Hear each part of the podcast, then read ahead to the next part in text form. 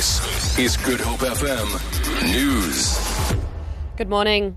The UDM in Parliament says it wants SA Express to appear before the Portfolio Committee on Public Enterprises to account for its grounding at the weekend. UDM Member of Parliament Nqabayomzi Kwankwa says he requested the chairperson of the committee to summon SA Express. On Saturday, the Civil Aviation Authority suspended the airline's operating license over safety issues. The CAA lifted the suspension yesterday after the airline submitted a revised action plan. SA Express has confirmed that it re- resumed its flights last night.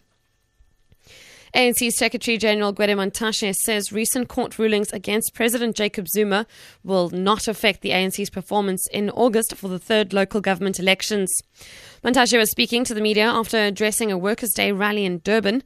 He says he believes voters will pay more attention to their local ward candidates and local issues in the upcoming municipal elections than to micro political issues such as the president's setbacks in court. Meanwhile, in March, the Constitutional Court ruled President Zuma had defied the Constitution over the Nkandla issue. On Friday, the Pretoria High Court set aside a decision by the then acting Director of Public Prosecutions, Mokotedi Mpshe, to drop hundreds of corruption and related charges against President Zuma in 2009.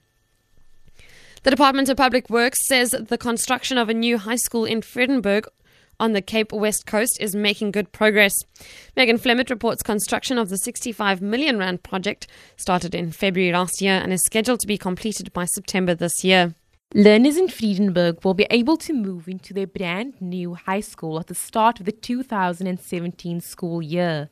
Louwville High School will accommodate 1,380 learners who are currently being taught in temporary classrooms on the site. Teaching facilities will comprise of 19 junior classrooms, 19 senior classrooms, 5 science laboratories, 2 specialist classrooms, and a multi-purpose classroom. The complex will also have a hall with toilet facilities, an admin building, and caretakers facilities, as well as sports fields and other amenities. Megan Flemett, SABC News, Cape Town. And lastly, the US Secretary of State John Kerry says he'll seek Russian cooperation in his attempt to revive the cessation of hostilities in Syria. He was speaking on arrival at Geneva at the start of his diplomatic push to end the violence in the city of Aleppo. Kerry says he hopes the Syrian government will listen to Russia and respond.